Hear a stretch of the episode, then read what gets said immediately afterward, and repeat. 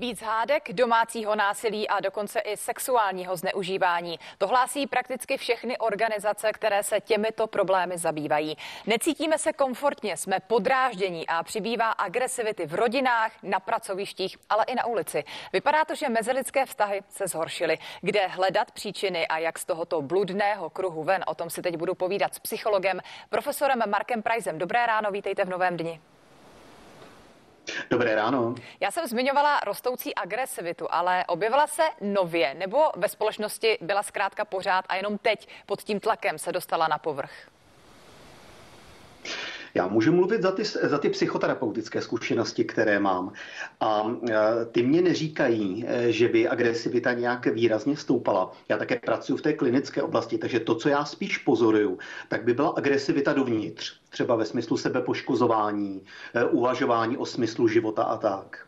S jakými oblastmi těch problémů, a zejména pokud jde o oblast partnerských vztahů, se na vás teď lidé nejčastěji obracejí? Co jim radíte? Hmm. Tak psychoterapeut příliš neradí, ale to, s čím se obrací, tak jsou, tak jsou samozřejmě převážně vztahy mezi lidmi, zvláště partnerské vztahy. Tak si myslím, že to bylo vždycky a nejinak je tomu i v době pandemie. Takže ty partnerské, mezilidské vztahy hrají pořád tu hlavní roli v tom, proč lidé navštěvují, navštěvují psychologa, vyhledávají psychoterapeuta. No ale co konkrétně teď lidé řeší? To znamená, nemůžou vystát svého partnera, partnera, mají ho dost, nebo zkrátka více se hádají? Co jsou ty konkrétní problémy? Um, je, to, je to strašně individuální a mně, mně se to špatně generalizuje, ale řekl bych ano, pandemie přinesla... jakési přinesla to, že lidé jsou více spolu v rodinách, takže více hádek beze sporu.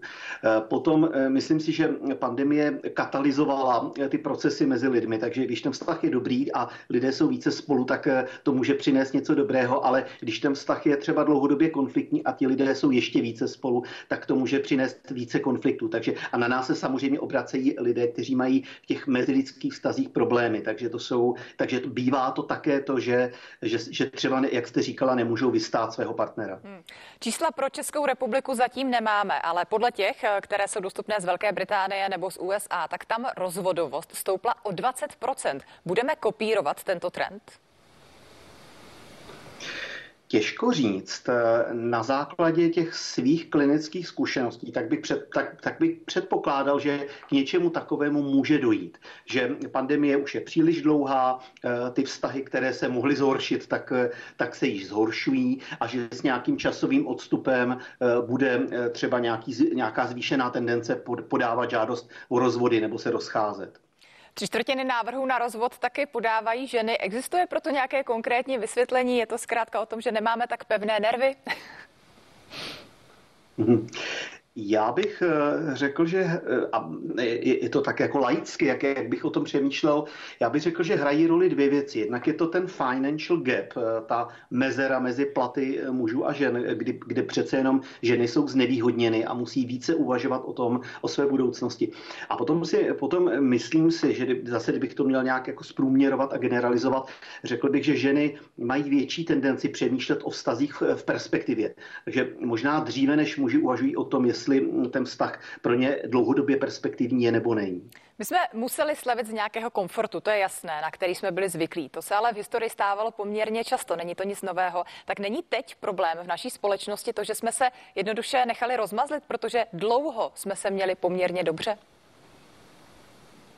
Já si myslím, že na tom trochu něco je, že skutečně jsme, jsme se měli dobře a dlouho dobře a, a teďka přišla nějaká změna, která se nám pochopitelně nelíbí. Já si myslím, že je dobré čas od času si připomenout, že lidé se také v historii měli mnohem hůře a že pravděpodobně nikdy jsme se neměli lépe než teď.